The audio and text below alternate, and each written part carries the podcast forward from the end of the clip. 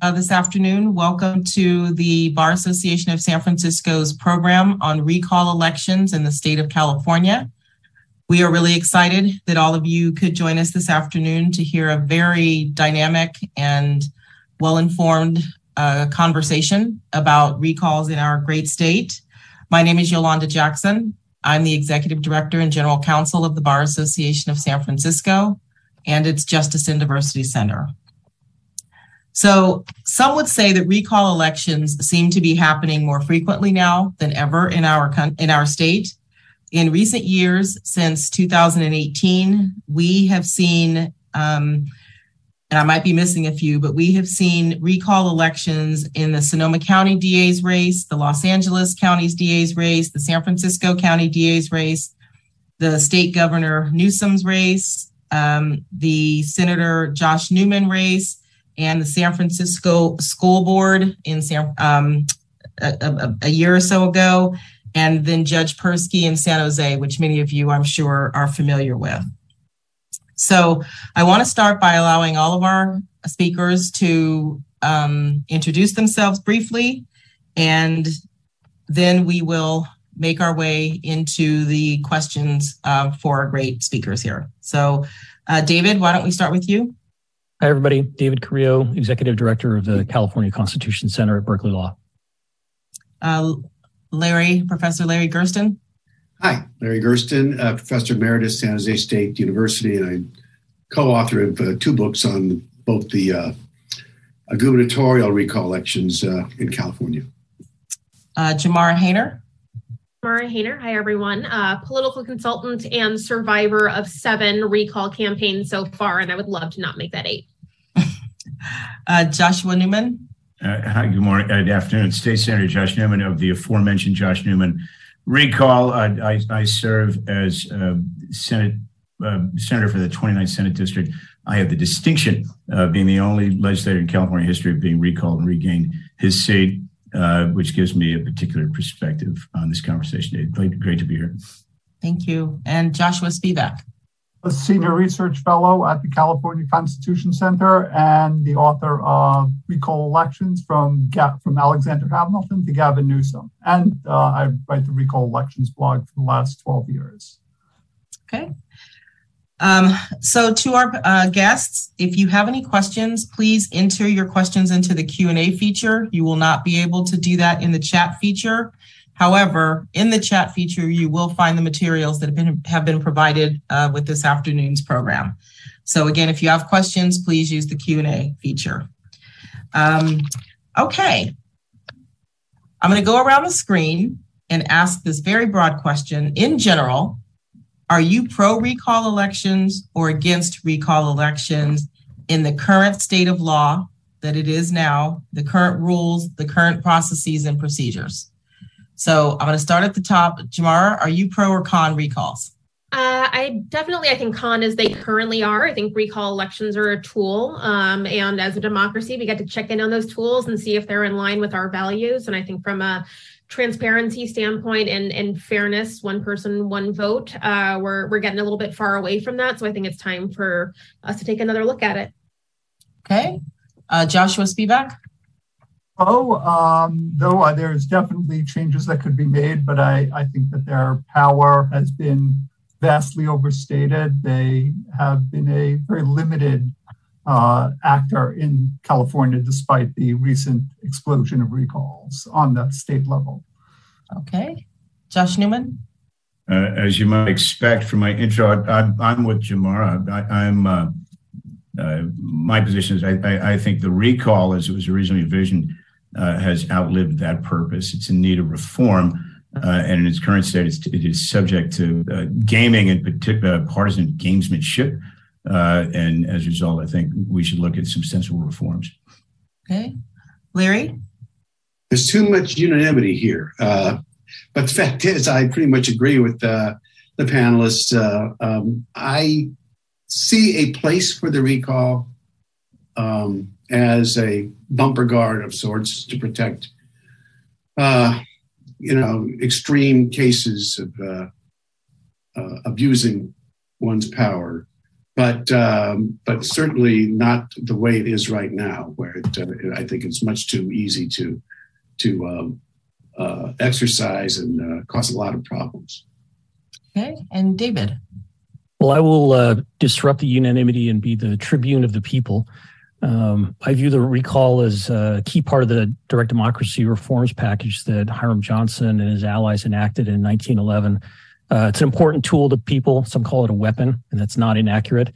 Um, but I would say that the people have been very judicious in their use of it, um, so much so that it's it's fair on the numbers to say that recalls are actually quite rare, even though they might seem that they're happening everywhere all the time now. Um, in the grand scheme of things, that's not exactly true.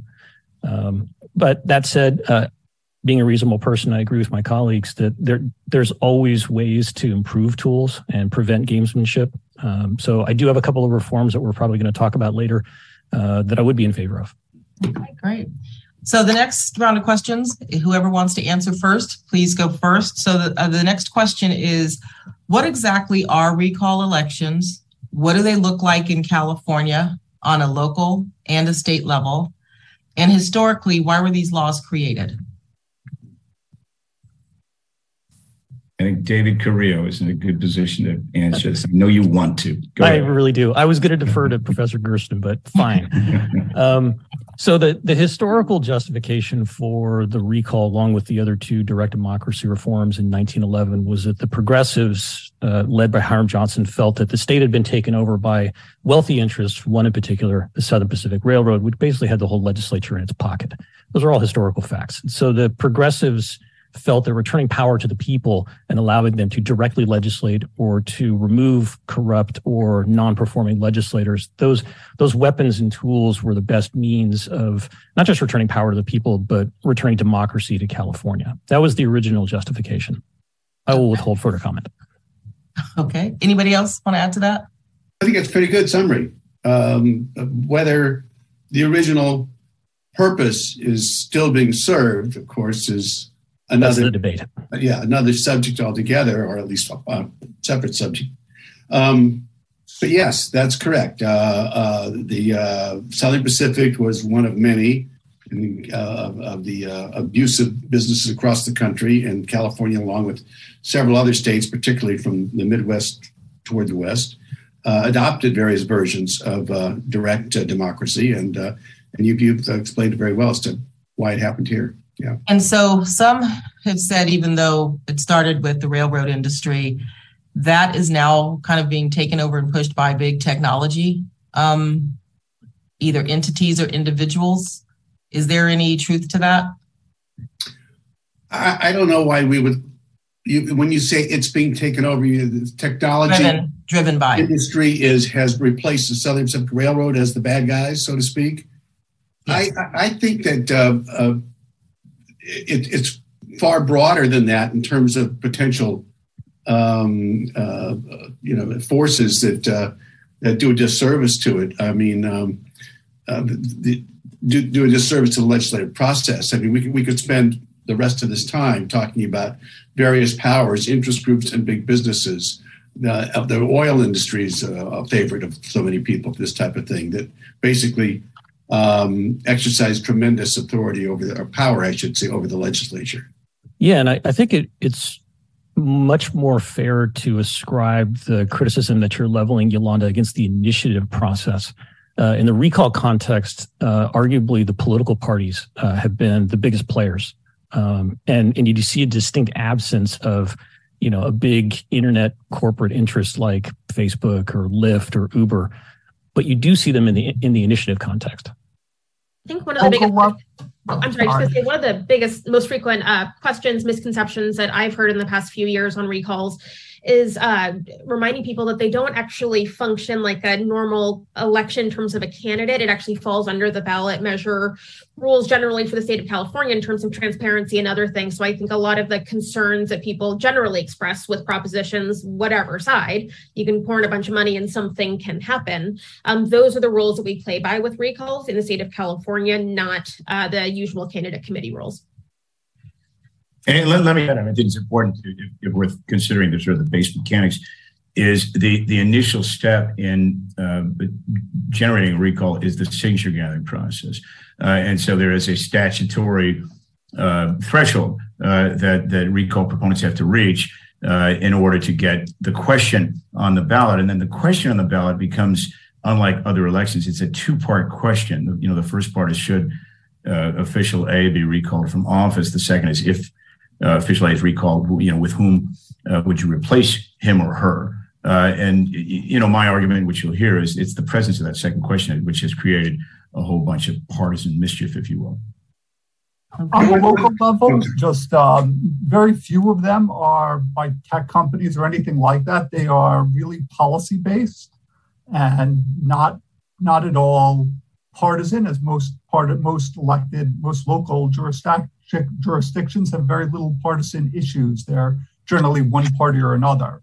So uh, while you may say differently about, say, the uh, DA, the San, the San Francisco DA, uh, that there was a lot of money given by some tech backers, but generally they are very local issue focused.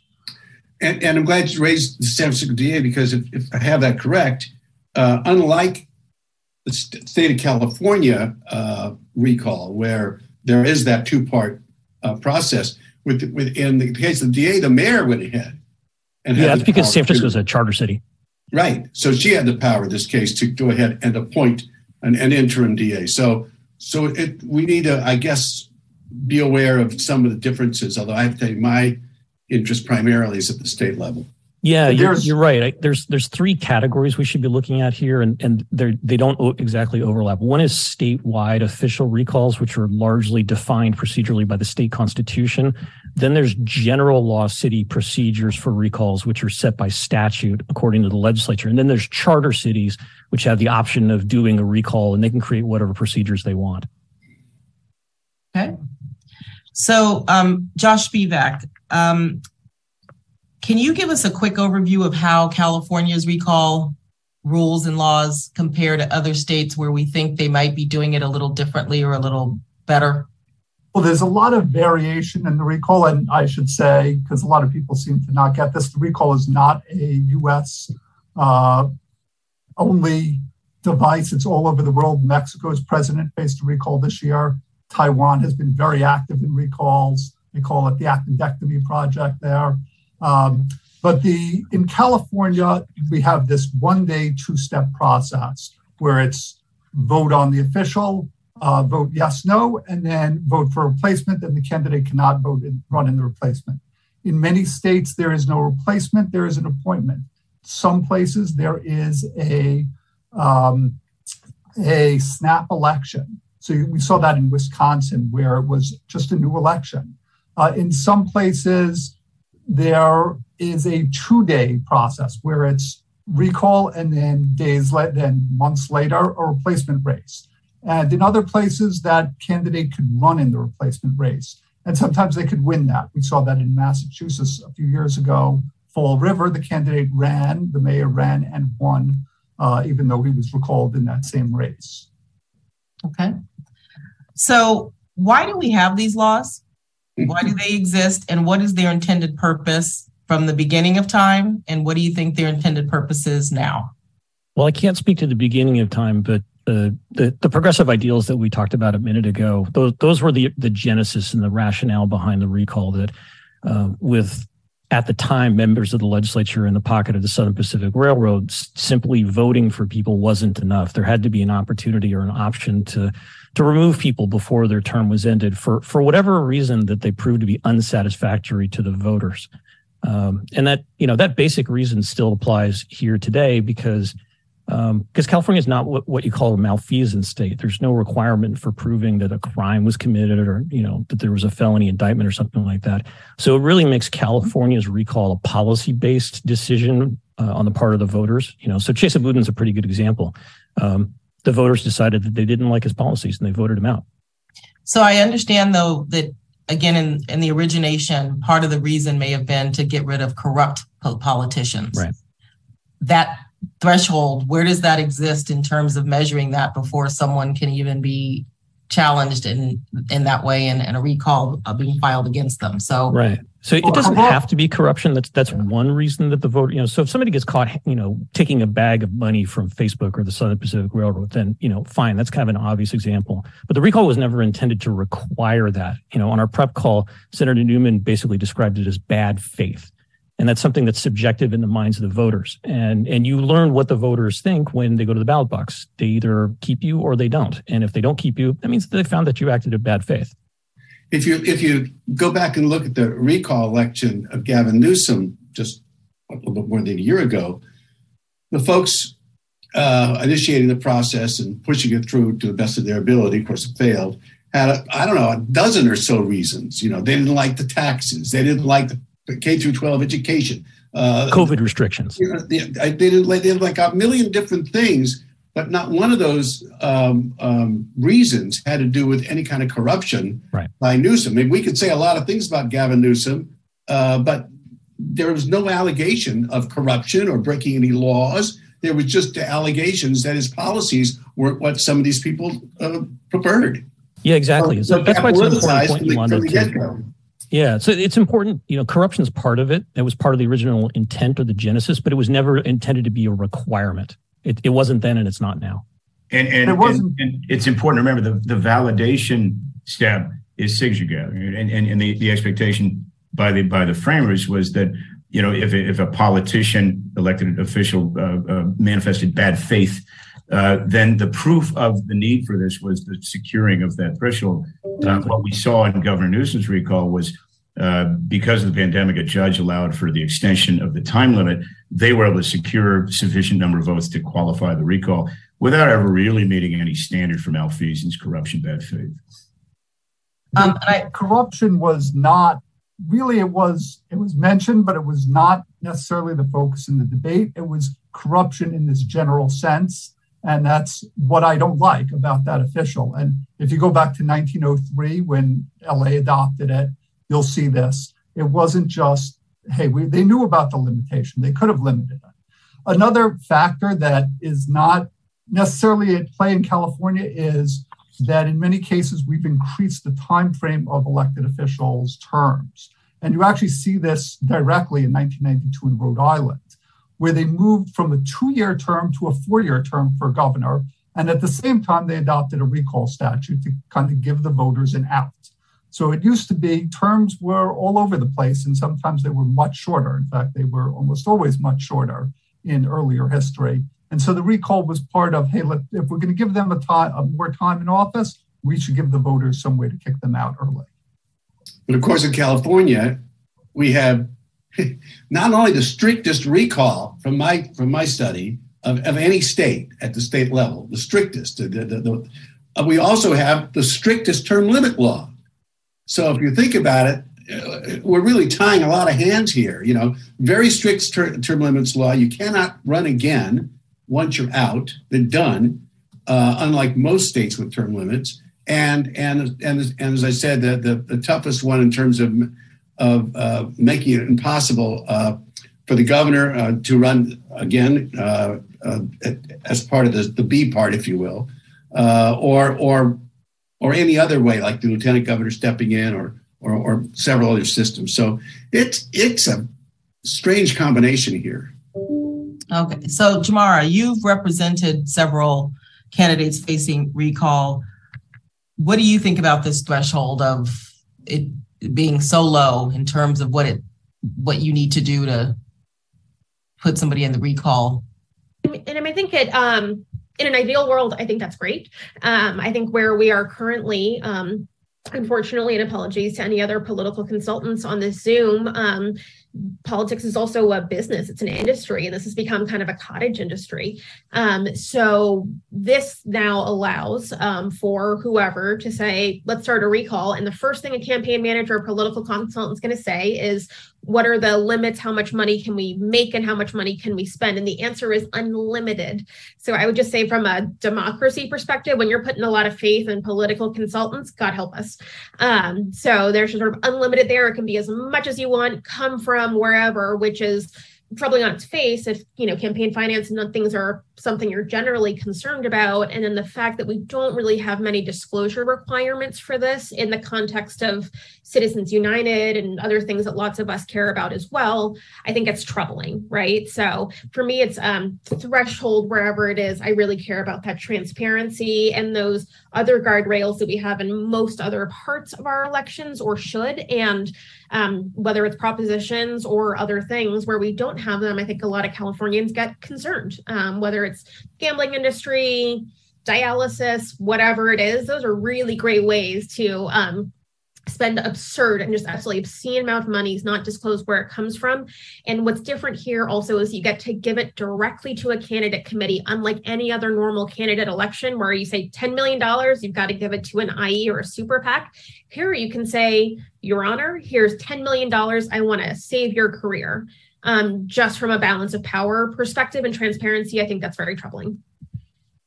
And it's um, just to be clear, it's unlimited fundraising both for those behind the recall and those yep. defending themselves against a recall. 100%. Right. Okay. So, how many, and I'm going to look to you, David. I think you have these numbers. How many recall elections have we had in California since these laws were enacted? I have it.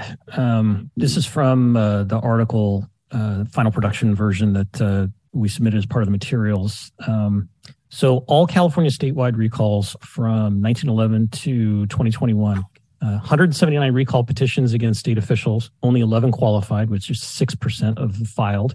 Six succeeded at the ballot, which is 55 ish percent of qualified. So you got five recalled legislators, one recalled governors. Uh, the other 173 petitions either failed to qualify or rejected at the ballot, which is an overall 96.6 failure rate. That's for statewide. For California local recalls, we only have the most recent 10 years worth of data. Um, far more just in the last 10 years compared with the century worth of 179 at the state level. So just in the last 10 years, California had saw 555 completed local recall drives. 139 of those petitions qualified, which is 25% of filed. 86 of them succeeded at the ballot, which is about 62% of qualified. Uh, the 469 petitions that either failed to qualify or lost at the ballot is about an 85% failure rate overall. Okay, thank you. So I think we touched upon this a little bit, but I'm going to ask the question more pointedly um, for all of you to answer. What are some of the pros or the positives um, of recall elections? Well, I mean, if you oh, go ahead, go ahead. Oh, I was just going to say, um, I, I, think a positive can be um, that if we're if we're sticking with it, I think and can evolve in the right way, um, it really rewards the ground game of talking to every single one of your neighbors, knocking on the doors of the part of democracy that we that we like. Um, if you've got a strong field game, um, as opposed to just relying on TV commercials, that's how you can try to even the field. So for folks who believe in that sort of organizing, um, like anything else in an election, I think that part's fine. Hey, Larry. Uh, it, look, it is it, there. There is benefit to um, removing somebody from office uh, who really doesn't belong there because of behavior that people believe is is not right, is uh, is Ill, even if not illegal, unethical. I mean, there's a reason for the recall. I don't I don't quibble with that uh, uh, uh if if it's held to a, a, a high bar, I guess. and like a lot of things about direct democracy is good when people really are involved beyond pushing the lever or beyond filling out the ballot you know when they really are aware of what's going on. And, to the extent that it that it that it heightens awareness that's another good thing about it. I mean there's some good things about it but i think most of us believe that uh, that the good right now um, is is Im- impacted adversely i think by some of the other things that perhaps we'll talk about later on. Can I go? Yes. I would look at it in reverse. You'd be pissed if you didn't have it in the following three circumstances. Number one, while Trump was president, I bet a lot of people would have been really happy if they could have launched a recall drive against him. Here in California, Judge Persky, people were pissed at him And that was the classic grassroots community organized. It was a, a woman who's a professor at Stanford. Um, she just rallied the troops and and led a barn burning operation against that guy, leaving aside the issue of whether what he did was right or wrong. People were pissed. They wanted him out. They made that happen. Chesa Boudin, kind of the same thing. One of the commenters pointed out in the questions that um, that some wealthy people donated most of the money to to do the signature drive. Fine, fair that doesn't change the fact that over 50% of, of San Franciscans voted to eject him.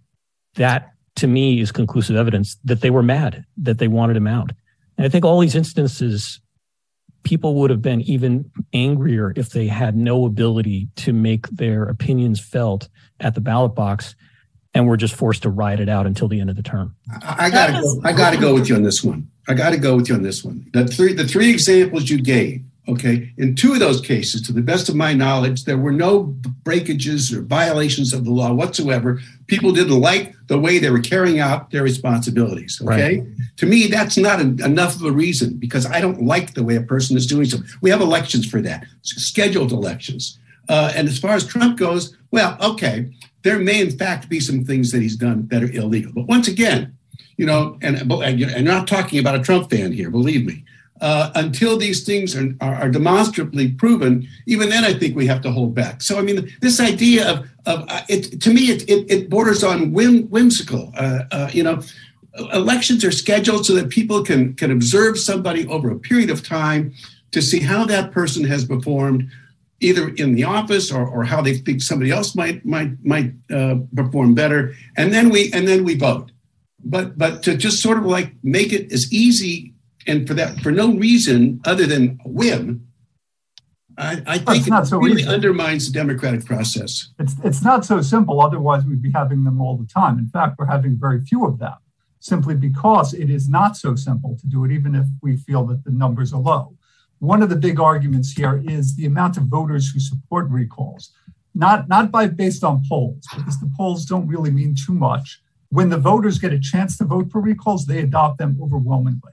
In California, when they in 1911, it was over 70, it was like 75%. New Jersey adopted in 1993, 75%. Minnesota had a, uh, in 1990, 1996, uh, they adopted it with this uh, malfeasance standard. 88% voted for it. On election day, they had a, the recall of Boudin, uh, they also had a uh, ballot measure that looked to really kill the recall. It was kind of very strangely written, but it would have effectively destroyed the recall in San Francisco. More people voted to, against that ballot measure than voted against Boudin. So even the people who supported, who were in favor of Boudin, did not want to remove that power. So, can I ask one clarifying question about um, the Boudin race? Uh, David, I think you said 75% of the voters um, voted to recall him. But was no, I, I, didn't say that. What did you say? 50, I, it was more than fifty percent. I mean, he lost. Okay. So I, I, don't remember what his exact exact percentage was, was, but he lost. 55. 55. Okay. Was there only twenty percent of the voter base or the voting population that actually voted in that election? Wasn't it really low? Me. Yeah, I think it was extremely low. Um, so I just wanted to clarify that, and that was a question somebody had in the audience. The other question: If, if people loved him, why didn't they come out and, and vote against the recall? Good question. But sometimes I, I, do see that question, but sometimes turnout is low, sometimes it's high. So in the Davis recall, turnout was much higher than in his election in 2020 in 2002. 2003 saw a boost. Same thing with Scott Walker in Wisconsin in 1912 and 2012 versus when he was elected in 2010. So recalls are not necessarily just this low turnout race. It could be a high turnout, very high turnout rates. Yeah, you're right. And, and in the Davis recall, people were angry, really angry uh, for a number of things that had happened. Uh, not just one thing with Gray Davis. We could line up a bunch. And, uh, and, and, and out of that anger, uh, they did vote in, in higher numbers than, than, we normally expect in a recall election. Yeah. And, and I think what we saw this time with Newsom is more of what we see in California usually for that kind of a thing. So another question from the audience, is it naive at best to assume and assert here that money does not have an oversized impact on an election? The $6 million against Boudin was not local money. Anybody have a response to that? At the What election? Every election money has an outsized uh, impact. just well, let, what... let, let, me let me actually see if I can illustrate it with my own experience. Uh, so I was elected to the state senate in 2016. I, I, was targeted for recall on the basis of a vote that I made in 2017 as one of 81 legislators to raise California's gas tax, um, and because uh, I had won a seat that had been held by Republicans for four years, and I'd won the most closely contested election uh, in the past cycle. I, I, was the one member targeted for recall over that vote, uh, that, in which not only two thirds majority of both houses voted, but it was 26 Democrats, one Republican. And yet the narrative was that I had somehow betrayed the public's faith uh, and was therefore deserving of being recalled from office. The money for my recall came from all over the state. Uh, I had obviously committed, you know, no offense other than voting, same as 80, 80 other legislators. Um, and that money paid for, uh, you know, gathering the signatures. Uh, and then it got it to the ballot. And, and I think to the earlier question, um, it was a low turnout primary vote in which the, the recall uh, ballot actually took place. And, and, fewer people actually voted for my recall uh, than, uh, or actually rather, more people voted for me in 2016 than participated in toto uh, for the recall. Uh, and, and that clearly that that runs counter uh, to the intent of the framers, which is to, to have a basis uh, to remove you know a, a, corrupt malfeasant or otherwise bad faith elected official. Yeah, you, you raise an important point, which is related to a point that was made earlier about the fact that in, in general, laws about regular elections don't apply to recalls. They're always one-offs. They're always special elections. There's no, you know, there's basically no campaign reporting. There's no contribution limits. All, all of these things could be fixed along with the replacement candidate procedure by statute.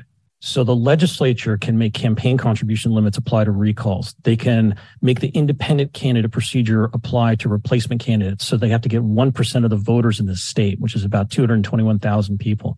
All of this can be fixed by statute.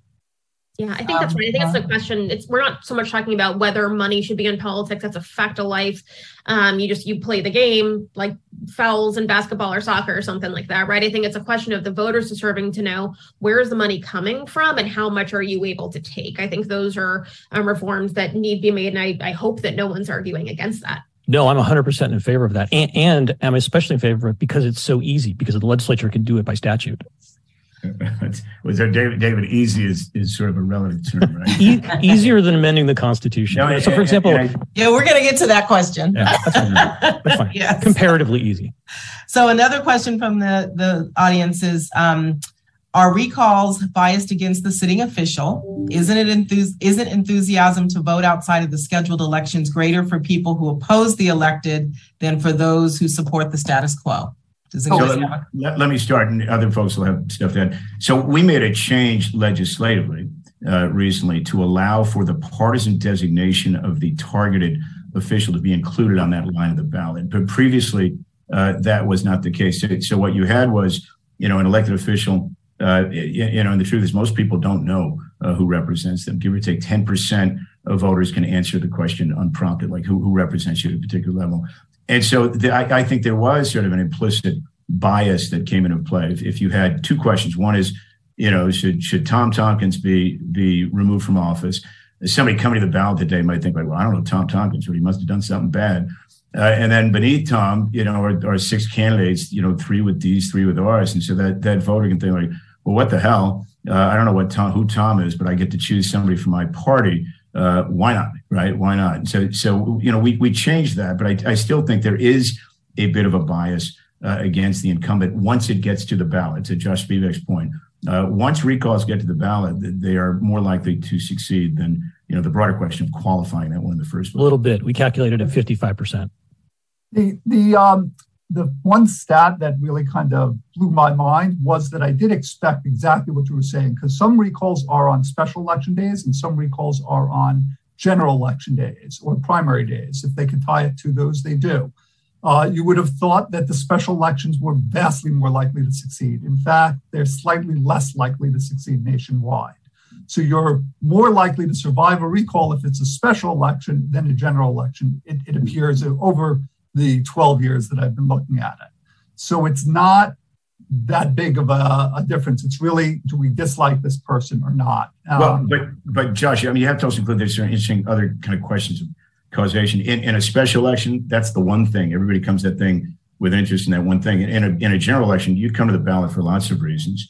Uh, and and might not be have any familiarity at all with the with the person who's subject to a recall. So it's it's hard really to to discern kind of what's driving that. But well, actually, I could cite this really great stat in 2008. The Speaker of the Assembly of Michigan faced a recall, and this is against my argument, but I'll, I'll tell it to you anyway. Please proceed. Um, Please. The Speaker of the Assembly in Michigan faces a recall, uh, Andy Dillon, and he on that same, he's facing the recall on the same ballot as, as he's facing reelection uh, on the general election day. So it's the highest turnout day possible of presidential election. He wins both overwhelmingly, but 2,000 voters. But the, the difference, there's a huge difference in turnout between the first vote, his election, and his recall. All the people, almost everybody who faced, who uh, voted for him to be recalled also, almost everybody who voted against him in the general election also voted for the recall. There was a 2,000 vote drop off between his general election and the recall. So it was further down the ballot. And yeah, as, as you're saying, they did ignore it. They did leave it. And the people who were focused did think so.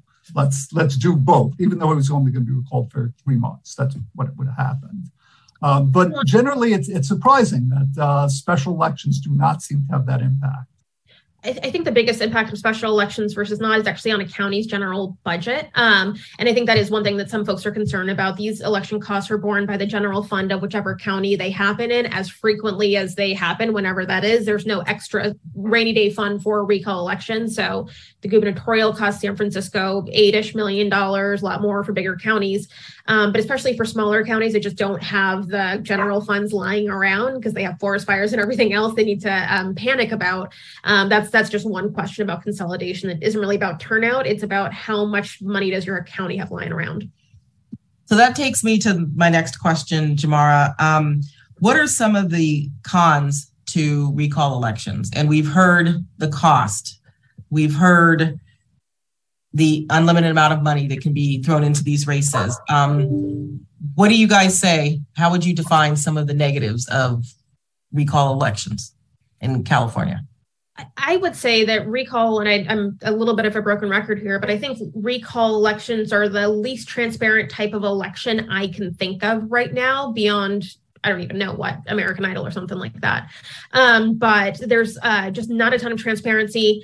And again, as we start to see them more frequently here, yes, and I appreciate the longer term statistics, but when we look at lots of things going on, and much like a business, there is a recall cash grab happening right now. So there's no reason not to expect it to happen more often. All the more reason to put some guardrails on politicians, but also political consultants. So you're, you're saying that they're the least they're not right because of because of the money issue. Because Correct, the money exactly. can come from anywhere. Where it's coming from, anything else. I have. Okay. Exactly. Well, let, let, me add something, which which sort of we touched on it, but I think it's important. So so I think Josh, you mentioned the number of recall petitions that don't succeed, that don't qualify. Uh, I, I, would argue it, that step actually probably has a more deleterious effect uh, than most people realize. So, a, a, local elected official laboring under the threat of a recall, like in the face of an attempted recall, um, it, it has you know a real challenge in you know succeeding as a public servant. And even if they don't succeed, the ease with which uh, recalls are started, uh, the noise they generate, the partisan kind of passions they they unleash, uh, have, clearly, especially at the local level, uh, have had a massively negative effect in the last 10 years. Couldn't I can't really disagree there that it may, in fact, that is one part of the goal, hopefully, for the recall proponents that somebody resigns. Um, I would say the negative is, you know, one of the things that Jamara mentioned, I kind of thought that uh, campaign consultants would try to do more recalls exactly for that to make money. No, I did think that, and I wrote an article in New York saying that's what they would do. They shouldn't adopt it because that's what would happen. But uh, I think there is the negative of maybe you know elected officials being scared, being frightened, not not taking the tough steps that they should take. I think that argument is always there.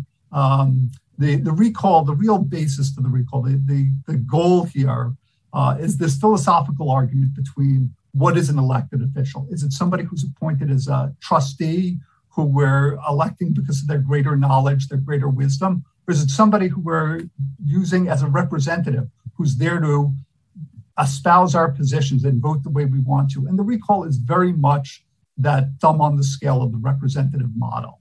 Uh, so, you know, if you prefer that trustee model, and many people did, Alexander Hamilton was the huge proponent of it, and that's why he opposed recalls back in the Constitutional Convention days. Uh, if you're really a fan of that, then yes, the recall uh, is a is a big negative, and uh, you know there is there are plenty of good arguments to be made that says, well, that would be a better situation if we had a more trustee model. Ilana, can I go? Yes. Mm-hmm. Uh, I will. I would echo Jamara's comments about money, and that's where I would focus my reform efforts if I were king of California. Um, in three parts. One is um, I would increase the signature requirement. It's a little bit too easy to qualify in, in the sense that it's a little bit uh, too cheap to qualify them. I would make people spend a little more money, money standing in for seriousness and support in this context. I'd also make it uh, harder to become a replacement candidate by having the legislature impose the independent candidate qualifying procedure. Again, it would cost more money, again, showing seriousness and support. Um, and I'm also troubled by the fact that there's no contribution limits and no reporting. Uh, again, if I were king, I would suggest that the legislature impose the regular requirements for all races on, on recalls.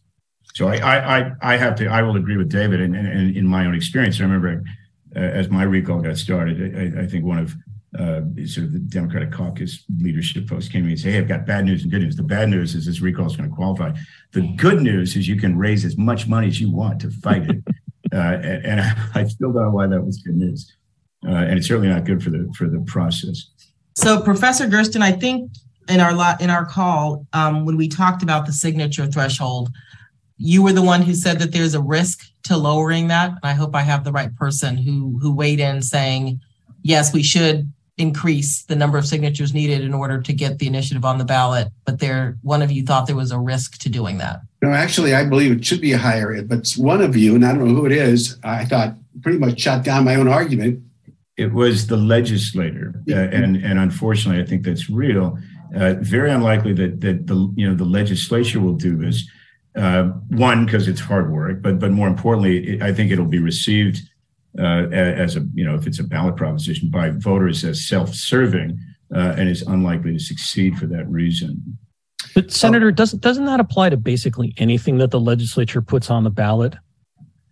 any anybody who wants to attack a reform to the recall that comes from the legislature, their first argument is going to be that it's self-serving which will be true or not true to greater or lesser extents. But isn't that the first response you'd get? Yeah, yeah. I, I, guess David, it depends on how it resonates, right? And so. Yeah. You know, so I, I, you know, my proposal, I have a constitutional amendment that I'll reintroduce this year. It is to, as we've touched on earlier, is to eliminate that second question, right? Restore, in my view, the recall to, you know, a matter of integrity, ethics, uh, you know, so morality. Uh, but but it, the other reforms that uh, many of which are I, I think you know so well considered um, are really hard, especially if you bundle them together, uh, because it creates kind of more surface area for folks to kind of shoot at, uh, and more doubt uh, as a result in the minds of voters as to whether or not this is good for me or good for them. Them being you know the political class. Can I go to Josh Newman's last point for a second? You said the constitutional amendment you're proposing would eliminate the second question. No argument with that. But my question is okay, now the governor or somebody else is removed. What do we do? Who, Automatic replacement. So, so you you apply the same replacement processes that you would for other scenarios, right? So if, yeah. if the governor's removed, no different than if the governor died, right? The lieutenant governor would send to, to the office. Uh, if a constitutional officer is removed, no different than if a constitutional officer moves on to another position, the governor appoints to the next regular scheduled election. For a legislator, no different than if I, as a legislator, resigned or got, you know won another election. I that would wait for a, a special election at the next possible opportunity. In so doing, uh, I think you removed some of the incentive uh, to to instigate a recall, right? To to to gin up uh, you know, a, a, new election that would get you a different result than the, the most recent election. Let's follow up. So then, if I understand you correctly, then the lieutenant governor would go ahead and be governor or acting governor, whatever the title you want to give, uh, until the next election, correct? Well, or, or, or if in the case of the governor, it would be if it's within the first two years, you'd have a special election at, at year two. If it's in the second, you know, second half of their term, it'd be the next regular scheduled election. Now, the argument against that is like, what if we had a lieutenant governor of a different party? You know, what if, what if they use this as an opportunity? You know, that is possible. It's also very unlikely in California. You're going to have it in the near future, a lieutenant governor of a different party. But that that takes so much work um, that, that it seems more likely that that lieutenant governor is going to invest in simply running for governor at the next opportunity. We've actually call on Josh. governors of of, uh, of different party twice that I can recall in the last thirty or forty years. We've but had it for twenty straight years. that doesn't that doesn't bother me uh, simply because uh, uh I, am I'm, I'm so much an institutionalist. I mean that's that's one of the problems I operate with. And, so Larry, that doesn't bother me either. That's simply yeah. the argument against. Yeah. Oh, well, just um, a few different points. First of all, that model is used in many states. Uh, and one of the things we haven't seen is that that drags down recalls. So Oregon has that. Uh, and they have basically, even though the state is a fraction the size, the same amount of recall elections as California on the local level. And they tried to recall the governor because there was a possibility that the the replacement, that was very unclear, would have been a Republican but it's not even clear that it would have been. But they really made serious efforts there, and they almost got to the ballot. Josh, uh, wasn't the there another state is, where, where people just gathered an extra few hundred thousand signatures to also qualify a recall against the lieutenant governor? Mm-hmm. 900,000 signatures. They said, okay, we're recalling Scott Walker. Why don't we recall his lieutenant governor, Rebecca Kleefisch, hmm. just in case the courts adopt the law that way and say the lieutenant governor should be in office. Um, so it's it's not clear that that would really help. But in fact, it could be like, oh, well, why don't we just keep recalling people? Why don't we get rid of all of those people at once? Let's take that. Let's take that approach. I, I don't see why they wouldn't. Yeah, because it's uh, free to add people to the petition. You can put as many people on the petition as you want. Well, and, and, and David made a point earlier. I think it's important that there's three different classes of you know, sort of elected official that can get recalled. And there's different rules that pertain to each. So what, I, what I'm talking about right now is, is state level, right? Legislator and above. At, at the local level, you know, the legislature for governing law cities, uh, we can change those things statutorily uh, and easy enough to do. We, we made some changes last year that I think made good sense. Uh, but as, as, far as once you get to legislators, uh, constitutional officials, the governor, um, you know, you're looking at a ballot proposition. So, you know, keep it simple uh, and make it understandable and, and compelling uh, to to the voters in order to, to secure their assent to do that.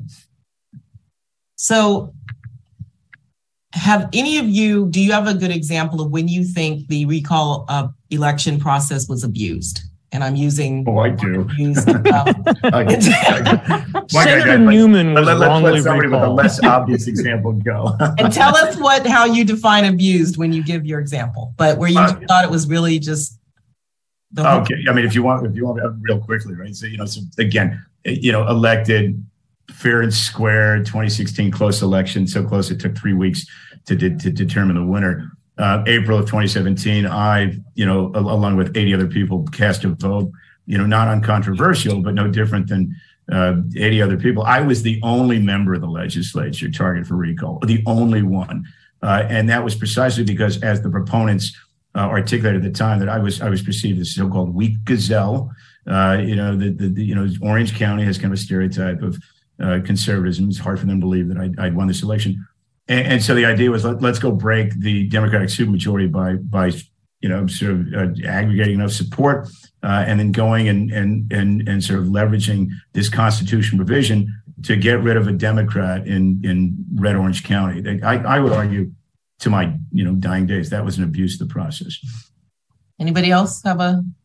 And, you know, Senator Newman. There was also Senator Denham in 2008. Both of them were recalls over the uh, Democrats having a two thirds majority. So there's there's a good claim for that. And if you look all the way back to Senator e, to, to Senator E. E. Grant in 1914, it was similarly this political dynamic, a, a, very odd one. And the person who replaced him was the candidate he beat, Eddie Wolf.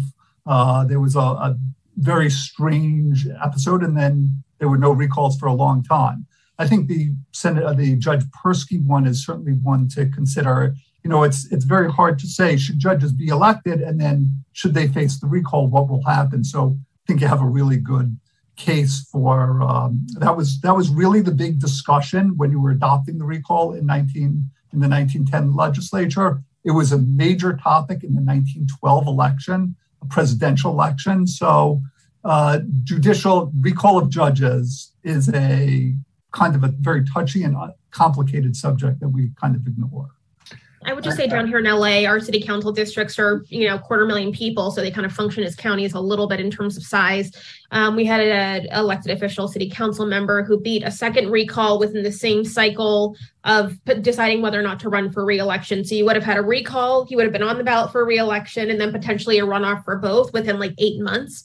And that just doesn't make any sense. So I think it's a if it's a question of can you wait five more minutes and vote for someone at the ballot when it's literally a couple months away, I think that's a pretty common sense change that can be made. I think um, uh, Yolanda, I, am I'm, I'm struggling with your word abuse. Um, I mean, I, from my own definition, I guess, I, I, would say the recall system with the new with the recall effort with the new Newsom recall, and again, this is has nothing to do with my opinion about Newsom, was an abuse to the extent that there were, from the way I see it, there were no laws broken, there were no ethics issues uh, in the way.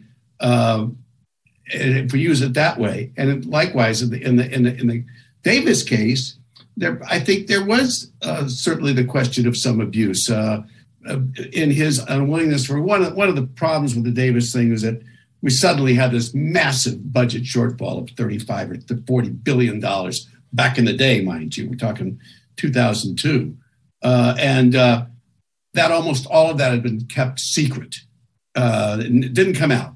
Okay. Well, to me, that's an abuse. Okay. That, that's an abuse. So I can understand why why that moved forward. And I would say that there's some legitimacy to that. But but but but again, I think the, the tough word is is is abuse. Well, so let's you know, Yolanda. I think what we're talking about is exploitation, right? And and so uh, you know, using my my my case example, you know, that was they were exploiting a constitutional provision for reasons that were never intended by the framers. You know that everybody, I think, would agree that there's something off about that. Um, and certainly in 1911, it, you know, it, it, was never thought like, oh, you might not like a supermajority. Uh, so you know, let's let's go ahead and you know follow these prescribed steps. It, it was about something much you know larger, more profound than that. At least that was what was intended that my response would be similar. I, I, think the one area where recalls trouble me is when they're deployed as um, partisan tactical weapons by the political parties themselves. You know, so the examples that Senator Newman gave and Josh gave about, you know, a couple of people switched flags and that changed the speaker of the assembly or changed legislative supermajority control. Like those, you know, that that to me takes it out of the realm of the, the people are angry and, and it's much more partisan, tactical, political party warfare. And, and I, I think that's not exactly what the recall was designed for. Okay. Quick reminder, anybody who has questions, please feel free to drop those in the Q&A. So my next question is, do any of you have examples of when you thought it worked exactly the way it was meant to work or that it was successful or a good use of the process? what about kicking kicking the uh, the KKK out of Anaheim? That may be one that we consider a good use of the uh, of the recall process. Uh, that was in 1922. I could tell you nationally, the the recall's finest hour was that it solved the Little Rock School Board in '59. Uh, uh, you know, we think of '57 as the end of it, but '59 was the one. And I'm going to disagree with David and with others I think the recalls of Doris Allen and Paul Horcher were actually exactly what you would want the recall used for. Those two uh, officials switched their vote from Republican to Democrat or independent and allowed Willie Brown to remain Speaker after the Republicans won a majority of the vote in the legislature. So I, I would say that's sort of a first order political betrayal. If you're the voters, you're voting for that party. You're voting for the candidate, yes, but you're also voting for that candidate to support a party. And there's no vote more important than that first vote in the legislature. Who is going to be in control? Who is going to be the speaker? Who's going to have control of the committees? So if that official switches that vote uh, and and basically deprives your your major vote, the reason you voted for them, if that person had ran as a Democrat, they probably would have lost, as we saw. That's a reason to vote that person, to at least have the voters get another shot at that person, to have a, a debate on whether that person should survive or not.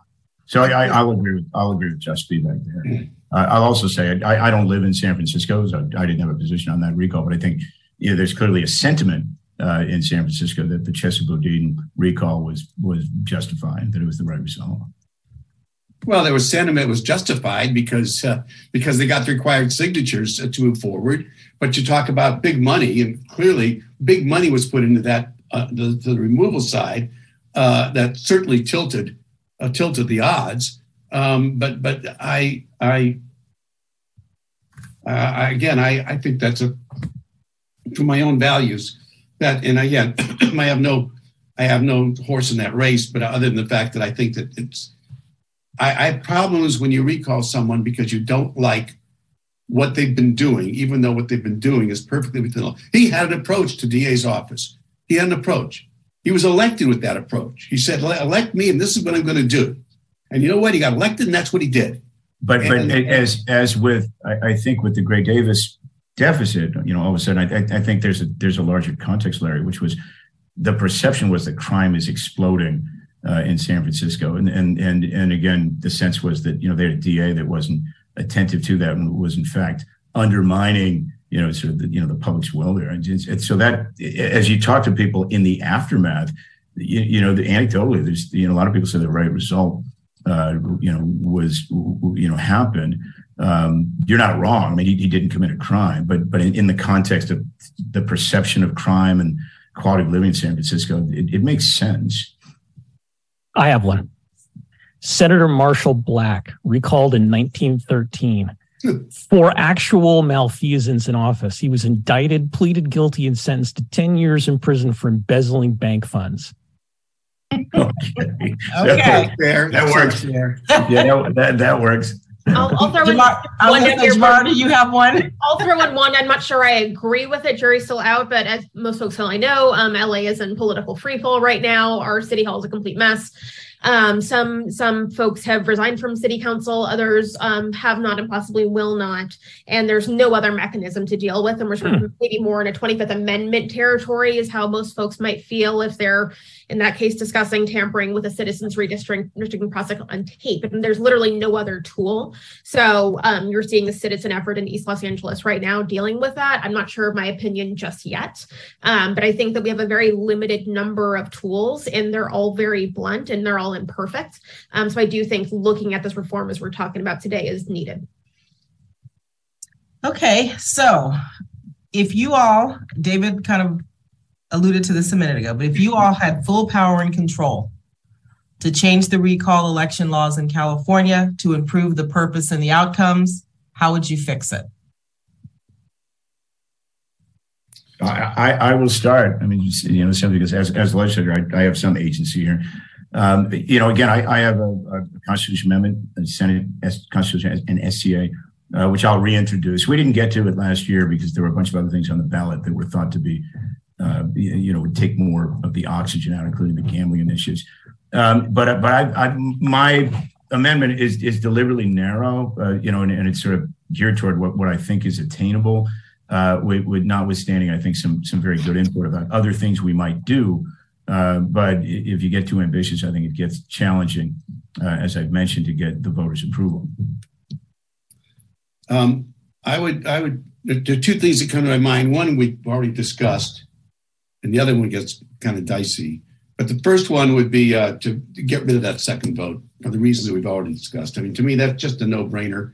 The way it works right now, you, you all know this that that uh, the person who re- takes the place of the, of the governor could actually get far fewer votes than the governor would have to stay in power.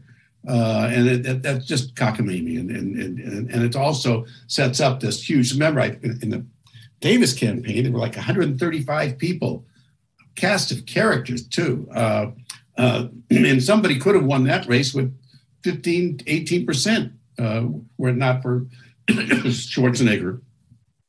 The other thing I would do, and this is the dicey one, I, I confess to that, um, is that I would come up with a list of things as reasons for the recall. And I know I'm stepping on toes here. That's okay. Um, uh, you know, breaking the law uh, obviously it would be for first and foremost. Now, after that, it gets dicey. Uh, you know, what, what, kind of ethical lapse? I don't know, but I would definitely want to have re- just just because I don't like a person. To me, is not a good enough reason. It just isn't. Uh, you live with that until the next election. But I, I believe, to Josh Spivak's point, in the Spivak uh, in the uh, in the trustee model, not what we call the delegate model. That's the other one, the, the political science is, stupid. But so, so I mean, I, I would I want to have a set of reasons so that, uh, in my mind, back to Yolanda's question about abuse, those would be the abuses. You know, breaking the law and perhaps something of that ilk. And, and, and Larry, I, you know, I sit on the, the Senate Committee on, on Elections and Constitutional Amendments, and we, we had a series of hearings to talk about exactly these things. Uh, and it became clear as we worked through that particular item, it was going to be impossible to articulate a yeah. standard that was was agreed upon. And and and so even though I think intuitively we can all agree on that, uh, it, it's it's a very hard thing to legislate. Can I go? Yep. Um, recapping what I what I mentioned before, uh, I, I would look at it from the perspective of it, it'll be difficult to get the voters to agree on a constitutional amendment. Uh, I think they're very likely to be uh, justifiably somewhat skeptical at uh, self dealing.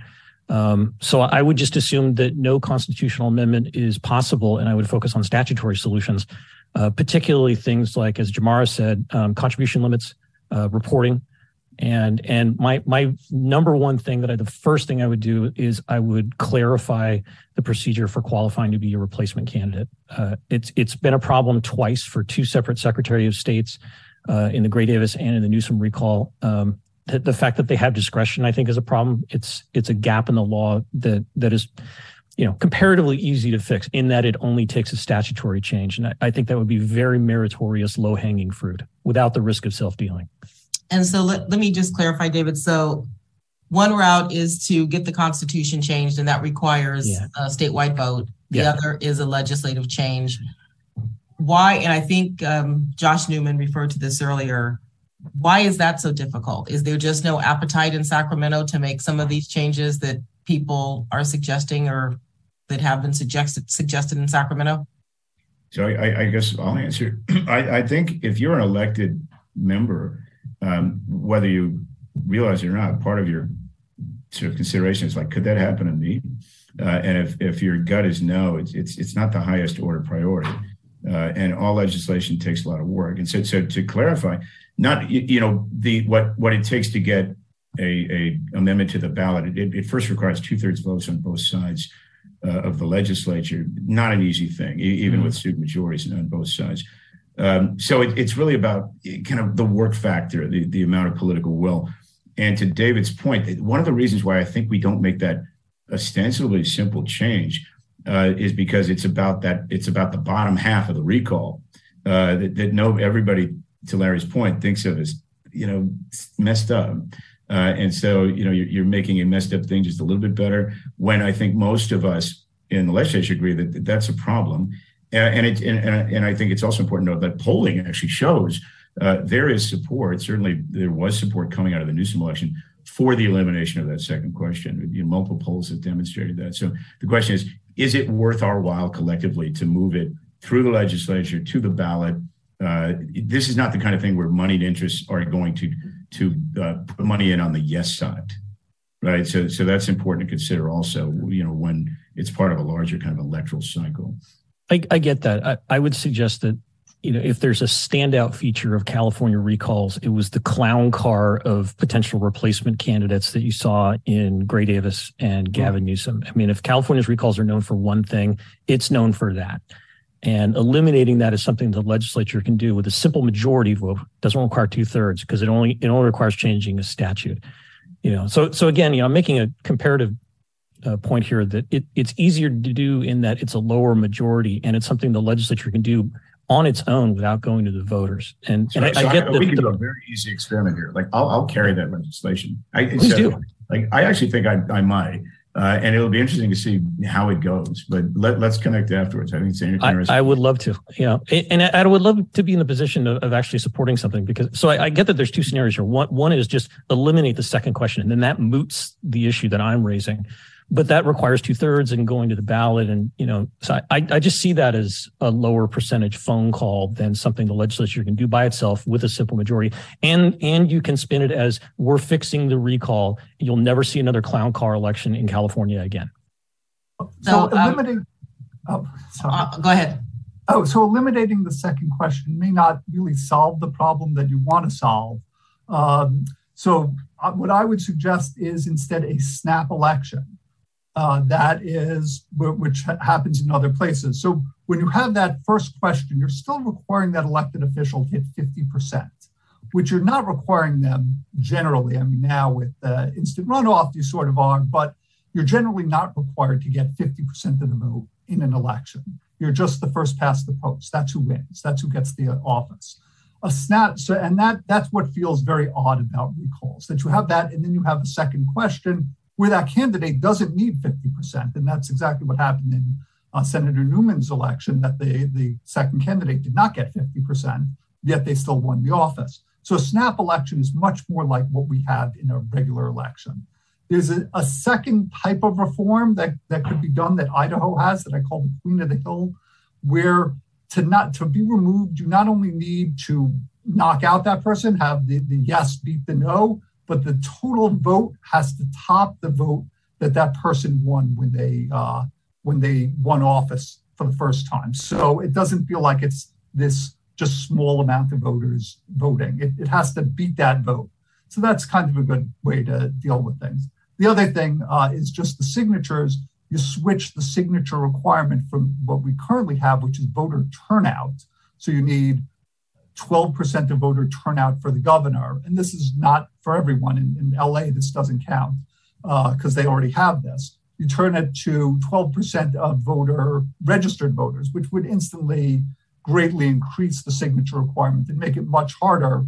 And at the same time, not make it based on the, the, the what happened in the last election. Maybe the last election had low turnout. So it's more of a straight line. So again, again, that, that's something, Josh, that we considered in committee, and, and it was again the, the consensus was that that may uh, be received by voters as kind of a bait and switch, right? It sounds like you're up to something, right? And uh, and so not a bad idea. I, I will say of the snap election, I, I I think most of your idea is good. I think that's a terrible idea, um, and and what that is likely to do is is that runs counter to the larger goal. Let's have fewer unnecessary recall elections. If, if you do it as a snap election, you, you could very likely see that's essentially a vote of no confidence, uh, and you can see that happening all the time. Why wouldn't it? It's actually easier to do it this way than a snap election because a snap election, you have it, and the candidate doesn't have to get 50%. So if it's running against somebody else, and frequently we'll have like a rerun of the last election that happens quite often, uh, that new candidate the, the, the person who wants to take the office needs to just win that race, have the person, the, the regular candidate, get under 50%.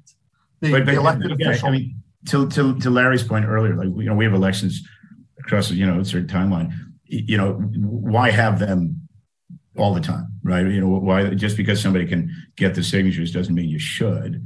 Um, but, but it's not, it's basically the same action is happening. There's a new election. The question is, what is the requirement for that elected official to stay in office? Do they need 50% or could they get less? And that's exactly what would happen in a snap election. Plus, that elected official will have somebody to contrast themselves to, which is what a real election is. So, we, and we saw this with Gavin Newsom. When Gavin Newsom was running in the recall against himself, it was kind of a tough race there was Gavin Newsom versus Gavin Newsom. Suddenly, Larry Elder gets involved and he has somebody who will be the replacement. I'm being removed, but I'm going to be replaced by Larry Elder. But, but a different some- argument is if he didn't do anything wrong, why should he have to do that in the first place? And I think I think Larry made that point very well, uh, which is get elected, you know, in, in the year 20, 2018, you haven't done anything wrong. Why should you have to run a special election against Larry Elder or anybody if you haven't done anything wrong. Um, and why why would that not increase the incentive if you could if, if the opposition could do that uh, to continually be looking to generate a, a snap election? But why would it be different than the regular recall? You see, I'm not sure how it's different than the recall as it currently exists or a recall with just an automatic replacement. I, I think it's about the incentive structures around the recall and, and, and what makes it more or less likely that, that it's going to happen. Uh, and, and again, the original intent, you know, of, of the framers was was to there was some sort of threshold uh, standard for suitability, you know, fitness for office. Um, if it's simply about politics, you know, that runs counter to, uh, I think, our expectation from election to election. And I see but that's how it works now. It's actually the same. It's just the same race. It's the same type of thing. It's really just what standard that elected official needs and does that elected official have a right to have an ability? I, I guess what I would do, we should not only should not be the same, we should revert to something that is more sensible uh, and more stable uh, in, in, lieu of the current incentives to, to instigate, you know, special elections of any kind. So I'm going to go to Jamar now. What if you could fix all of this with the snap of the finger? What would you do? contribution limits in line with the jurisdiction. So, city and county of San Francisco, you can give $500 to a candidate. Same here. I'm all for making lobbyists and campaign consultants and everyone else play by the rules.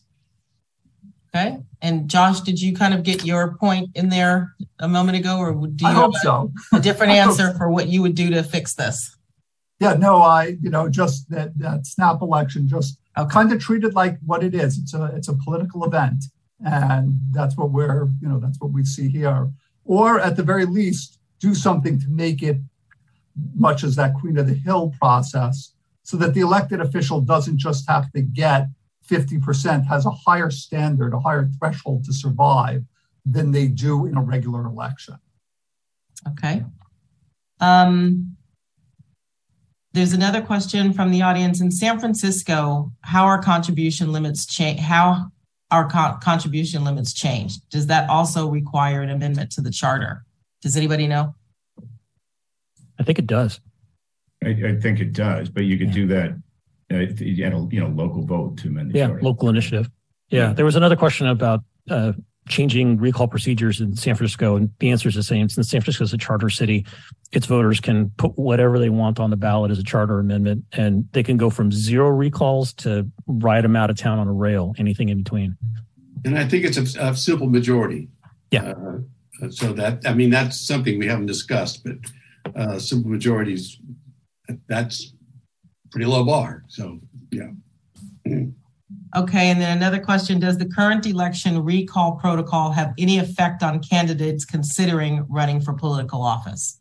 So, does it keep good people from running? I think is how I read this because of this notion that you might be facing a recall shortly after you get elected. I'm sure we'd all be speculating about that. Um, I, I can say yeah, um, just because it's my day job. Um, absolutely. I think you get people, it tends to people who are maybe more hesitant to say, um, I, I, don't want to get into the complete dogfight that is politics all the time. If I might make that one person angry, or if I need to make a really tough call, like during COVID. Um, so I do, do think it scares off some more reasonable people um, and attracts maybe people who are by nature more combative, who just love a fight. And I, I don't know that that's the self-selected group we want in politics. It's already a lot of what we have. There are a lot of reasons not to run for office. All of them. A lot. I mean, that's why I always admire those who do. Uh, so, does this really change the paradigm that much? I don't think so. It's just one of many reasons why someone has to think twice and realize what the odds are, not only of winning, but you know, sustaining and and and you know, keep keeping the coalition to put you together. So, I mean, I don't know if this changes much of that, but it's certainly a reason, I guess, you might add to all the others. I, I, think that also in the context of just where we are, right? I think anytime someone says, if I give you $10 million, can you overturn that outcome? Um, and the answer for recalls is more likely than not, I can make a good shot at it. Um, and I think that's a troubling question that we have out there. So it's maybe not so much on the candidate side, but more for other actors um, in the civic space. Okay. I'd suspect not. Uh, you know, I'd suspect it's, uh, as Larry said, there's just a lot of reasons to run, a lot of reasons not to run. And, you know, it's been around for a long time. It was used plenty in the early days.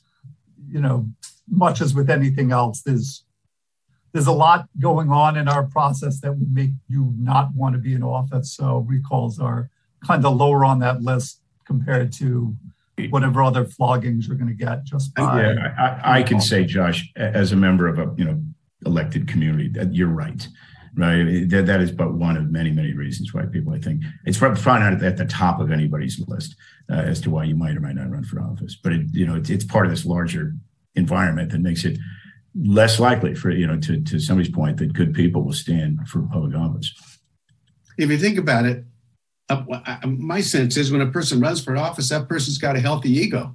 And I mean that in the best sense. I think I can do some good. I think I can make things better. That you know, and if, if and if you have that kind of mentality, I don't really think that into your head is going to creep this idea, but they might recall me.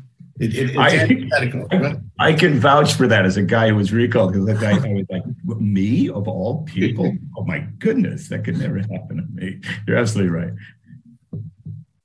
Okay, so our final question. Um, given the current pattern of how recall elections are being used and at what rate here in California, do you think that we're on a trend to see more or fewer elections in California and why? David made a point early on, and I wanted to jump at it because I thought it was so intriguing, but I we went on. And you talked about the recalls, a hundred and whatever number I forgot, but but but a large number of them in the last few years, correct? Yeah, I'm going to share my screen and I can show you what I mean. So Josh Spivak and I reviewed all California recalls from inception, and you know we parsed it based on uh, qualified uh, success at the ballot, and uh, the graph I'm showing you right now um, shows it parsed by office.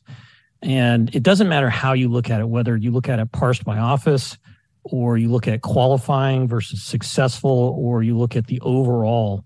Um, the the overall, it's hard to get away from the takeaway that recalls are periodic. They're more popular in some time periods than in others. And and the other conclusion is that right now is not the most popular time for recalls all time. So, but it's but it's it's uh one of one of those, right? Yeah, it's, yeah. It's on the higher end, a spike. Correct? Yeah, but, but so like the response to that I that I would give to Yolana's question is that the data doesn't show that there's a linear upward or downward progression. It's you know there's spikes there's peaks and valleys. And so it depends on the times. Yeah it depends, depends on the times, you know so people and, get pissed and, off and they want to do a lot of recalls and then they kind of forget about it for a while. People well, forgot about it for decades. my point is this is an, we're in an era where people distrust government more than other eras. I'm, I'm you know i've been through enough of them. Uh, and this is one of those moments in history the last 10 12 years where where skepticism you know and uh, and conspiracy theories and all these other things are abundant and, and I think that's when you're going to see these kinds of numbers go up because people are already angry, or to use a word that's been discussed a lot, pissed off about so many things in this particular period. And, and you know, hopefully there'll be another period that we've had the past where things will calm down. And when they calm down, people won't be so anxious to think about recalls, among other changes as well. I certainly hope you're right about that. And, and, and David, the, the, the data you showed was on qualified recalls, right? Mm-hmm. Uh, it was on filed versus qualified. So we we, we we compared both, and obviously, you know, filed versus qualified. Filed, there's going to be a lot more. Yeah, in, in, and in as, I, as, as, I as I mentioned before, I, I you know, the, to the extent that the impulse is there, like, you know, the the the mood is there. To, to the professor's point, it, it's it's it's it's the ones that don't qualify, right? It's that that larger number, I think, that have the most negative impact especially at the local level, especially on local political discourse. And, you know, imagine, you, you know, you're some naive kind of idealistic person gets elected to a school board and you find in, in you know after the waiting period say 90 days you make a vote there's an issue that comes to the board it's controversial and now you're the subject of a recall that that's a nightmare for anybody uh, who, who thought that you know i can be a productive participant in my local governance uh, and I, I think that's a problem and to be fair, the recall is used more at the local level, both in terms of petitions filed and they're more successful at the local level. Like 99% of recalls have been on the local level in American history. They are a local level development, but they are very policy based. They're not partisan. They're, they're almost always about issues like the school board. Should we combine schools? You fired a superintendent. Taxes road repair, things like that, development. These are very popular issues. Right now, solar and wind farms are popular in Michigan and the Midwest. Uh, people who are opposed to those are facing recalls. So, so they're very policy based. Now, one area that we saw a lot of recall attempts uh, last year and the year before, though they did not succeed at all, was COVID restrictions, COVID policies. And you could say in many ways, oh, that's very bad. But in another fashion, well, it was the biggest change in a policy in our lifetime, maybe, you know, almost in possibly in American history for most vote, most voters. So that a lot of people were opposed to it. Okay, they got a chance to get their say out there, and they found out they were wrong. And it maybe gave those those elected officials some uh, benefit that hey, okay, I survived this. They tried it and they failed, and look what happened. But, uh, Josh, you could also argue that that was also a proxy, you know, for for the kind of politics as well. It wasn't just about the policy. It was, you know, no, but it was it was not. It was in Idaho. That's where most a lot of them they were in places where it wasn't a Democrat versus a Republican. It was a Republican. I, I appreciate it. In, in California, it was largely driven you know where the where the politics actually correlate to the you know the policy position. Right in California, they never they didn't make the ballot except Shasta, arguably, and uh, Newsom. Uh, but yeah, you know, but nationwide, this was an issue. Uh, one thing that you should consider is just the recall blows up in your face. These elected officials, Senator Newman is unusual, as I think he's the only elected official in uh, the only state legislator who's recalled and then reran and won that position. But it is happens all the time on the local level, and it happens where the elected official does better. Um, the first governor, Lynn Frazier of North Dakota in 1921, gets elected senator a year later. Uh, Dianne Feinstein faces a recall. She's suddenly on the short list for, for vice president. She's a major figure. Uh, one of the reasons we've seen so many recalls recently in California, and by recently I mean from 94 to now is that the state has had a huge shift, that the state is not a Republican state as it once was, purple to red. Now it is blue and getting much, much bluer. And so this is a, a pushback. We saw in Colorado in 2018, the Republicans decided to make their focus the recall. They said this we're going to teach the Democrats to spell recall, and the Democrats taught the Republicans how to spell blowout. And Joe Biden became the first Democrat to win Colorado by double digits since LBJ. So it does not work in your favor a lot of the times. Voters are not, you know, are not fools. They generally have some idea and they will punish you if you misuse it.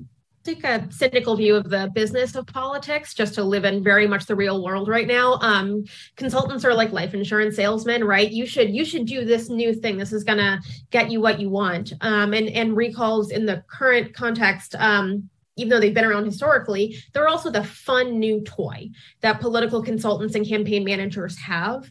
Um, so that's where the industry of politics has shifted. And you can say there's an industry of election overturning and recalls, is how we do it in California, Georgia, other places they do it differently, and sometimes they storm the Capitol. Um, but there's a lot of money to be made. So it is the fun new toy that um, now everyone is out there pitching. Um, so there is very much a market from that. So taking a, a free market, so to speak, because we don't really regulate it. So right now, um, it's a cash grab, and a lot of folks are going for it. So let, let me just let me just validate that. So somebody was recalled, like an immense amount of money was spent across my recall, and I've never seen consultants have so much fun. Yeah, expense.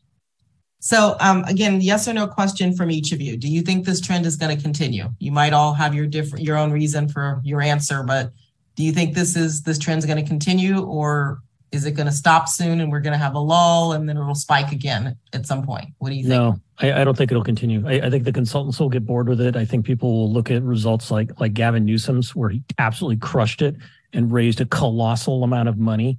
Uh, and basically isn't even bothering to campaign for reelection because he crushed his recall and has so much money. He's unstoppable. I think people will look at that and say, "Yeah, not really worth it. it it's just going to benefit my enemy." Hey, Larry. Get paid either way, no matter what, win or lose, doesn't matter. They still get paid, and I don't think they ever get bored of money. So yes. so I, I, know you said yes or no, but nobody answered yes or no. So I, will answer My way. So I, I think if we could make some sensible reforms, you decrease the likelihood over a long span that it won't happen. I think it's also true that if we don't do that, you know, the collective mind has a short has a has a memory of sorts. And we'll see in 12, 13 years, we'll have another recall at the same, you know, of the same magnitude. And everybody will be saying exactly what they said this time, like, oh my God, we should have solved this problem last time. Given the skepticism about public officials, government, uh, the political process that exists at such a high level right now, uh, the willingness of people to just uh, break any rule, any law to, to, to be satisfied, I think this will continue. I think it will because it is a way uh, of venting. And uh, I don't think logic, a lot of logic goes into that. Uh, it, it's fulfilling a need to make things right that are so wrong. So I think as long as we're in this period, uh, it will continue uh, absent any kind of changes. And I think changes are hard to make in this period too. But that's my. Hey, Tamara? I, I, I already went yes. You already said yes? Okay. Yes. Josh? So yes and no. Um, for one, it seems to have started slipping from 2012, 2011 and 12. Recalls were higher. Now it seems like there's less recalls nationwide. Uh, in 2019, there were none in California. That was the first time I've seen that. Uh, so I don't know that it's really on that rise, except for what happened due to COVID, a lot of a lot of anger. Um, but on the other hand, I think it will go up, not so much because it's uh, campaign uh, managers, just the ease of it because of technological changes. I think that's been a major role in the recall. It's easier to get things on the ballot. It's easier to organize people. It's easier to get people upset, just social media, cell phones, spreadsheets. Um, all of that has made it a simpler process that's not going to be affected by small or even large changes to the uh, to the law, except a malfeasance and standard or something. Uh, just these are they're here to stay because people now have an option to use that power. Okay, so we have three minutes. Any final thoughts any of you want to share? I don't have any more questions. Anything you want to share before we end? I, I will volunteer the California Constitution Center's resources to help Senator Newman draft a statutory change along the lines that we've discussed. I, I, I also agree with with the point that it's strike while the iron is hot, and and I'm concerned that there's a paralysis of choice. Uh, there's a number of recall reform measures that were that have been floating around the legislature for the last year or so, and because there's more than one or two of them, I, I'm worried that none of them are going to gather consensus or a majority. So, so if, if the senator is willing to plant his flag on on one thing, and you know, if you build it, they will come. I, I, I would be happy to be part of that. I, so, David, I will gladly take you up on that offer. What's the worst that could happen? I could get recalled. I will defend you in public. okay, appreciate it. Any other parting thoughts from any of the panelists? Well, thank you all very much on behalf of the Bar Association of San Francisco. You've been amazing. So many different perspectives and um, just viewpoints on this and your very deep backgrounds in this area for different reasons. Um, and it really did just make for a very rich conversation. I think we've educated a lot of people on just how this works. Um, a lot of us don't understand it. We just kind of see it pop up on a, a ballot, and um, we we truly appreciate you all and thank you very much. Thank you. Thank you to all of our guests who um, listened to this conversation this evening. Have a good evening.